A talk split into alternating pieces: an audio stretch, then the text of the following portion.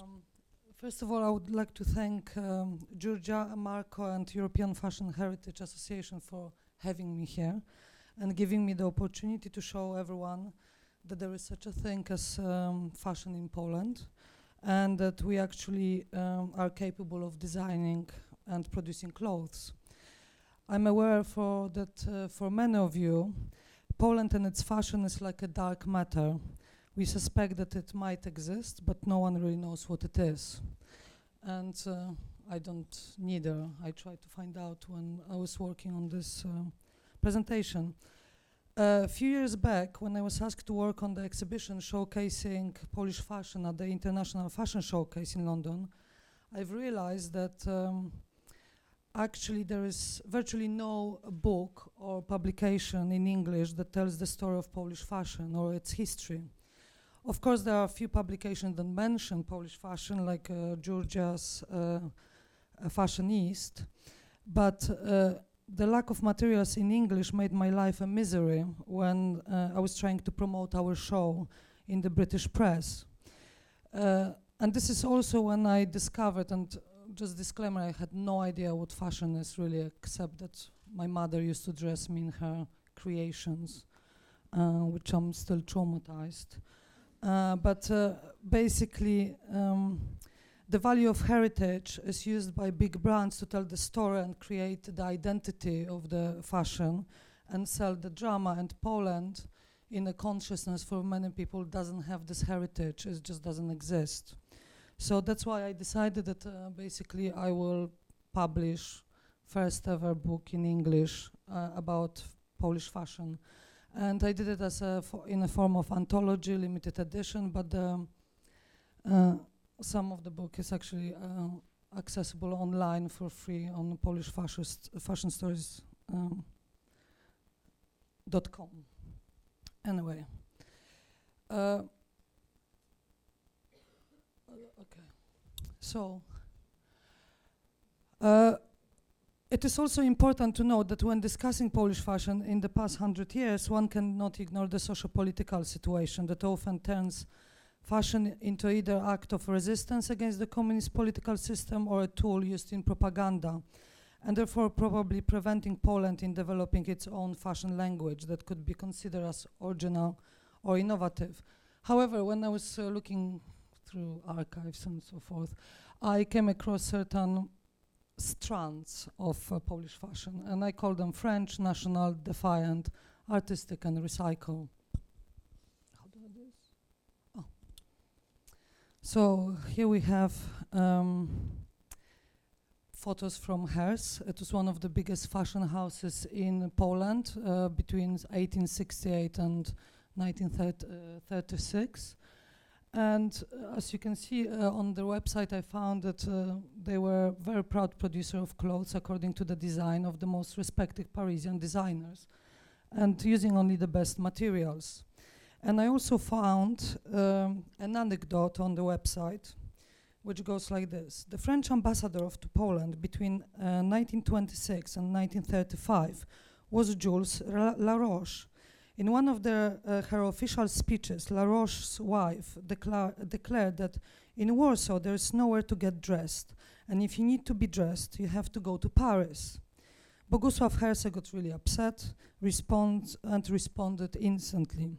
He wrote to the French Ministry of Foreign Affairs saying that Warsaw is a beautiful and modern city, and for those who want to dress well, there is Bogusław Herse fashion house.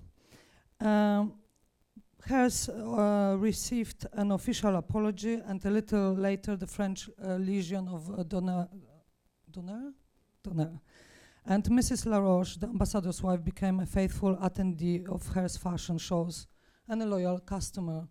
And uh, at this time, Poland was uh, just gained the independence. It was 1918. It was really great the only requirement for dressmakers and designers at the time was to use Polish textiles because actually Poland was one of the biggest textile producers with places in Łódź and also homegrown silk.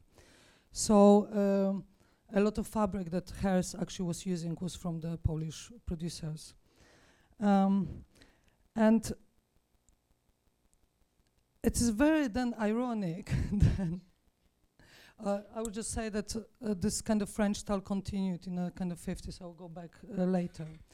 That while Poland was very busy imitating French, uh, we have two Polish. Uh, we have Lola Prusak, who came from Poland, and she designed first woman collection for Hermes, as well as I think scarves and bags, and also she became a, a, couture. She didn't get the haute couture title. This is complicated, but uh, she was a very well-known designer at the time. And of course, uh, Antoni Cierplikowski, Antoine de Paris, who was uh, basically revolutionized and together with Chanel created the look of the modern woman. And I, I think there is something about Polish creators, and there is uh, this theme can go across, you know, the hundred years that maybe France was the platform that they could develop and be original and innovate, and Poland with its complexes at the time and kind of colonization, uh, those people were not able to um, to innovate and create their own style. And I will just go back here on the very far right, there is uh, Jadwiga Grabowska, who actually uh, set up Moda Polska. And she kind of, uh, she had a house, I think, fashion house before the Second War. And after the Second War, she convinced Communist Party to create one of the most successful Eastern European fashion houses that's shown in Paris and all over the world. Anyway, national style. Uh, I like this one. Uh, I like it because because the story of national style in Poland in design and art, uh, together with the art uh, deco, there is this obsession of ludowość, and it goes with the kind of a cross-European concept of national unification of the style for the newly formed nations. But um, Polish fashionistas just refuse bluntly to have to wear the uh, clothes, except in a region of Krakow and Zakopane, where you can see uh, Stanisław Witkacy, and if you look at the Zakopiański style, and I uh, highly um, encourage you to basically check on on internet because there are some very good sources of amazing art, especially uh, in design and uh, and uh, architecture. So we have here the um, Zofia Stryjeńska, who is another amazing uh, amazing artist, and um, at the end I found it took me a really long time because the archives in Poland are very interesting. Uh, the the folk kind of uh, pattern on a very elega elegant dress, and um, but this style completely was ignored, and until um, after the Second War, the Communist Party was trying to kind of revive the folk uh, kind of identity as a kind of sign of patriotism and but the consumers basically ignored it completely until 1950s 60s which uh, basically it coincided with the rise of hippie culture. And um, this ludowość which is uh, which is basically a kind of folk art style uh, was um, adapted by Moda Polska and uh, you know and other designers, communists were very happy, but actually this this folk sign was connected to the youth and defiant style, which I called, which is the moda młodzieżowa, which is uh, youth fashion. I know it's like very messy, but youth fashion. Um, it was not as uh, Anya. Um, it was not uh, it was not about being young, but uh, youth fashion stood for anything that came from West, basically. So, uh, and we can see from the 50s and 60s where there was, um, uh, and this is like a state of enemy of the states, and here we, we have a bikiniarze, which in English is translated styliaga, I think. Bikini boys. Bikini boys. So we can have uh, bikini boys, and basically a lot of the clothes were came from the uh, from the Second World War, from the NGOs and uh, leather jackets, and I don't know.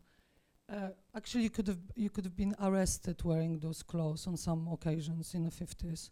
So this is like a. Um, then we can see um, hippies, and this kind of linked with the ludowość, which communists were using for kind of promoting themselves outside outside Poland. But for young people, it was uh, it was also defiant of the communist state.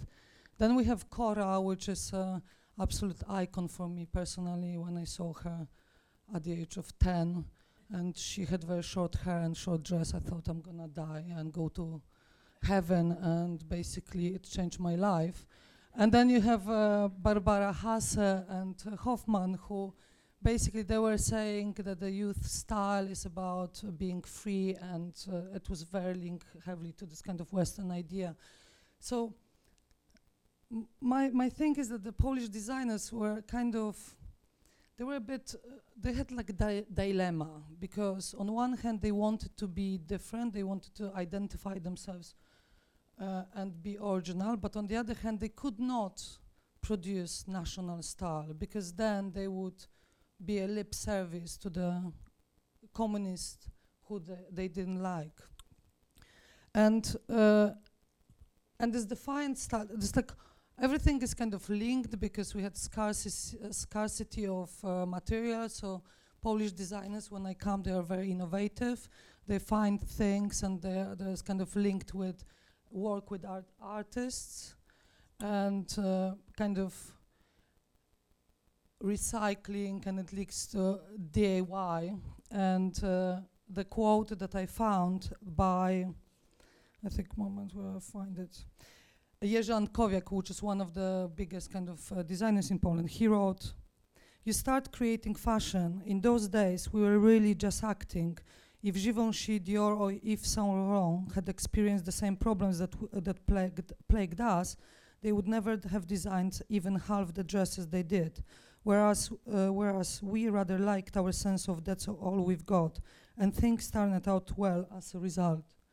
And here, the, the, some of the stories are amazing. This dress, the, the pink one, is made by the actress who's wearing it from the Chicago pink fabric and uh, the laces are dyed with a T in a T, and she kind of made the dress by herself, and it's very typical for a lot of women. They were kind of getting some old boring rubbish and coming home, dying at home, and whatever. Is it ten minutes? Eight minutes left. Excellent. Um, then we have at the end uh, just illustration that there was a lot of uh, uh, a lot of uh, publishing kind of materials how you do it yourself and in the museum, Na- National Museum, you can see the dress who someone made. Um, one of the pictures from the festival, and uh, Maryla Rodowicz, which I absolutely adore, uh, because her style until this day is absolutely crazy and defies any kind of fashion rules. Uh, but she started, and uh, at the time, all the stars like um, um, singers and presenters were the icons and they were kind of showing people what to wear and uh, so here we uh, I will go very quickly about the the links between art and uh, uh, which I think I think this is like very Polish fashion because uh, the Milanówek was uh, one of the biggest kind of uh, silk production places that communists uh, decided to save it and uh, and there was this whole thing which I think started in 70s or 60s, I don't remember, but hand painted silk. And uh, it was very popular among uh, elites and Polish women, and there were unique pieces, so this is like very high fashion. And then we have just few example um, examples here. It's interesting um, of Pągowski who did a collection for Comme des Garçons, and he used his father's uh, posters on on on uh, on the collection, and the jury symbolizes the artistic jury, which in Poland was very big at the time, and especially amber. And there's a lot of innovation in crazy big pieces because I suppose the clothes were more difficult to get, so you just get some jewelry and decorate it yourself. Uh, I've spent some time on the on the heritage just to show you to link wha- what our designers now do, and I think it's much easier to find now the contemporary designs online. And French uh, style, but I would say Italian style as well, because there's this uh, huge love of Italian elegance and Versace and so in Poland.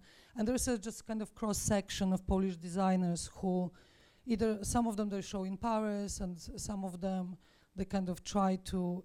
Uh, th- there are usually older generation, kind of post n- 98, uh, because this is where I found very quickly. I found amazing quote actually today, that I thought I will share it with you. Um, if I find it by uh, something, oh, yes. What does the money uh, machine eat? It eats youth, spontaneity, life, beauty, and above all, it eats uh, creativity. It eats quality and shits quantity. And this is Borrow. And I think, uh, and I, when I read it, I was thinking, actually, this is what post 98 uh, nine fashion in Poland was, because the a lot of fashion designers found themselves in a new reality, and they start to have to earn money. And also they had to start to service their consumers who um, honestly they're quite conservative in Poland. And uh, I'll tell you a bit later why how conservative I just continue with the Polish designers on the international scene and it's very interesting to hear that the Belgian uh, uh, Belgian um, uh, uh, designers were having like, using adapting Italian names we have here Polish designers, except Gosia Baczyńska, who are kind of putting a mask, and their names are not very easily identified. So you have um, uh, Misbehave, God Save the Queen, uh, UEG, uh, Local Heroes, Reserved, and uh, Alon, Aloha From Deer. All those names are kind of because Polish brand and Polish um, in fashion Polish mm, noun, no, adjective is not very cool for many customers. Therefore, a lot of the designers they basically use this kind of um, how do you say it?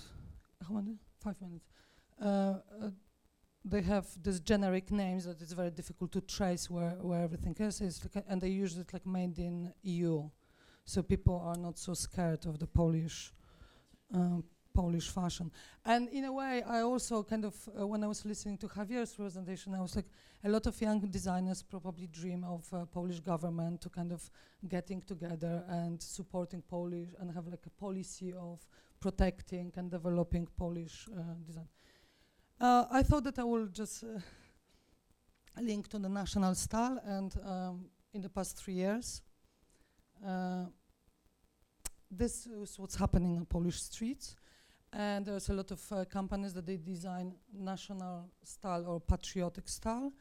And i think that this here it's a, a great uh, great design actually very imaginative uh, with some aspirations for i don't know french haute couture. Um, I also I also saw that it's very amazing that they use some folk on the leggings and and this is and actually they have quite decent coat over there with the, with the kind of national mix. And this is uh, something where um, basically um,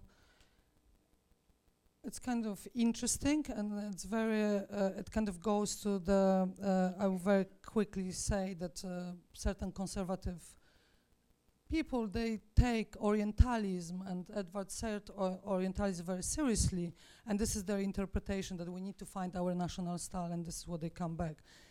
Luckily, we have some young people who are very creative and this is uh, Uta Sienkiewicz graduate collection from the fashion department and this is her kind of comment on what's happening and uh, this kind of dialogue between search for nationality and what it is and she did this collection inspired by the hooligans summer and Polish countryside. One minute, oh my god. I'm gonna be quick. So, I will just show you. I will just show you uh, my favorite, actually, uh, collective design from Poland. Uh, I absolutely love them.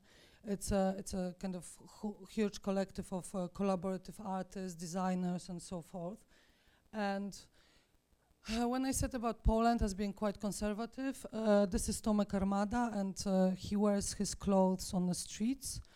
And uh, he tells me uh, well i was a witness when actually people when they saw him on the street they were shocked. Wh- i was praying that they're going to hit us or something.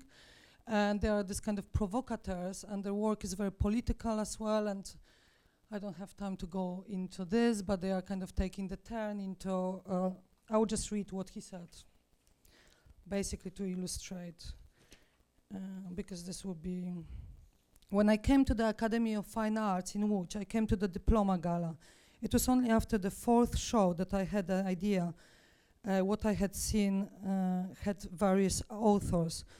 This is my Google translation from his Polish, so I hope you understand. The catwalk was dominated by night, uh, knitwear, grey minimalism, and possibly asymmetry. I was struck by the fact that most of them, students, did, project, uh, did projects inspired by something foreign to them, such as Scandinavian architecture. I'm sure that 99% of them had never been there.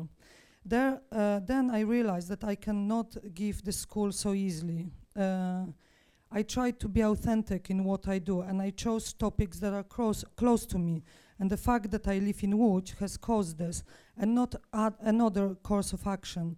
In this city, more than uh, in others, uh, you can capture the reality, understand in which country we live. Poland goes shopping in the Balucki market Łódź, lives in the proverbial Iwasiowe not in the center of big cities. This is real life, poverty and problems, not hashtags, vegetarian, veggie, veggie pizza from Ladybug, previous precariat wallet and uh, their work is fantastic and uh, i would really also encourage you just type them in google. There's a lot of images uh, on them.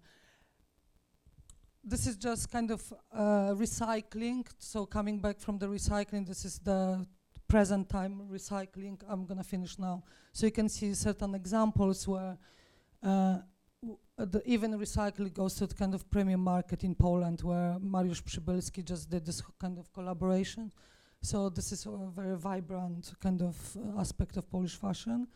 And uh, I will just show you some images, but this is also, I would encourage you very quickly to uh, to look at the uh, website, type her name, Hanka Podraża. I mean, she's uh, extremely exciting she, she's not very too young, but she's a, a, costume designer originally, and her kind of identity is lumpex, which is the second uh, second uh, second-hand clothes, and she does amazing costumes. She does uh, projects with Agata Murak, which are photography. All of it is uh, clothes from from uh, second-hand clo uh, clothes, and uh, she kind of takes it into a different level visually using the kind of high fashion standard.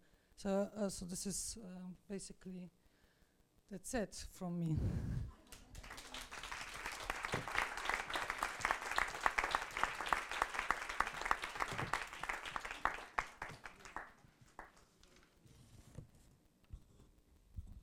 Thank you, Paulina. Now we have our last speaker of this panel uh, and is Judy Clark, who is um, a curator and exhibition maker based in London.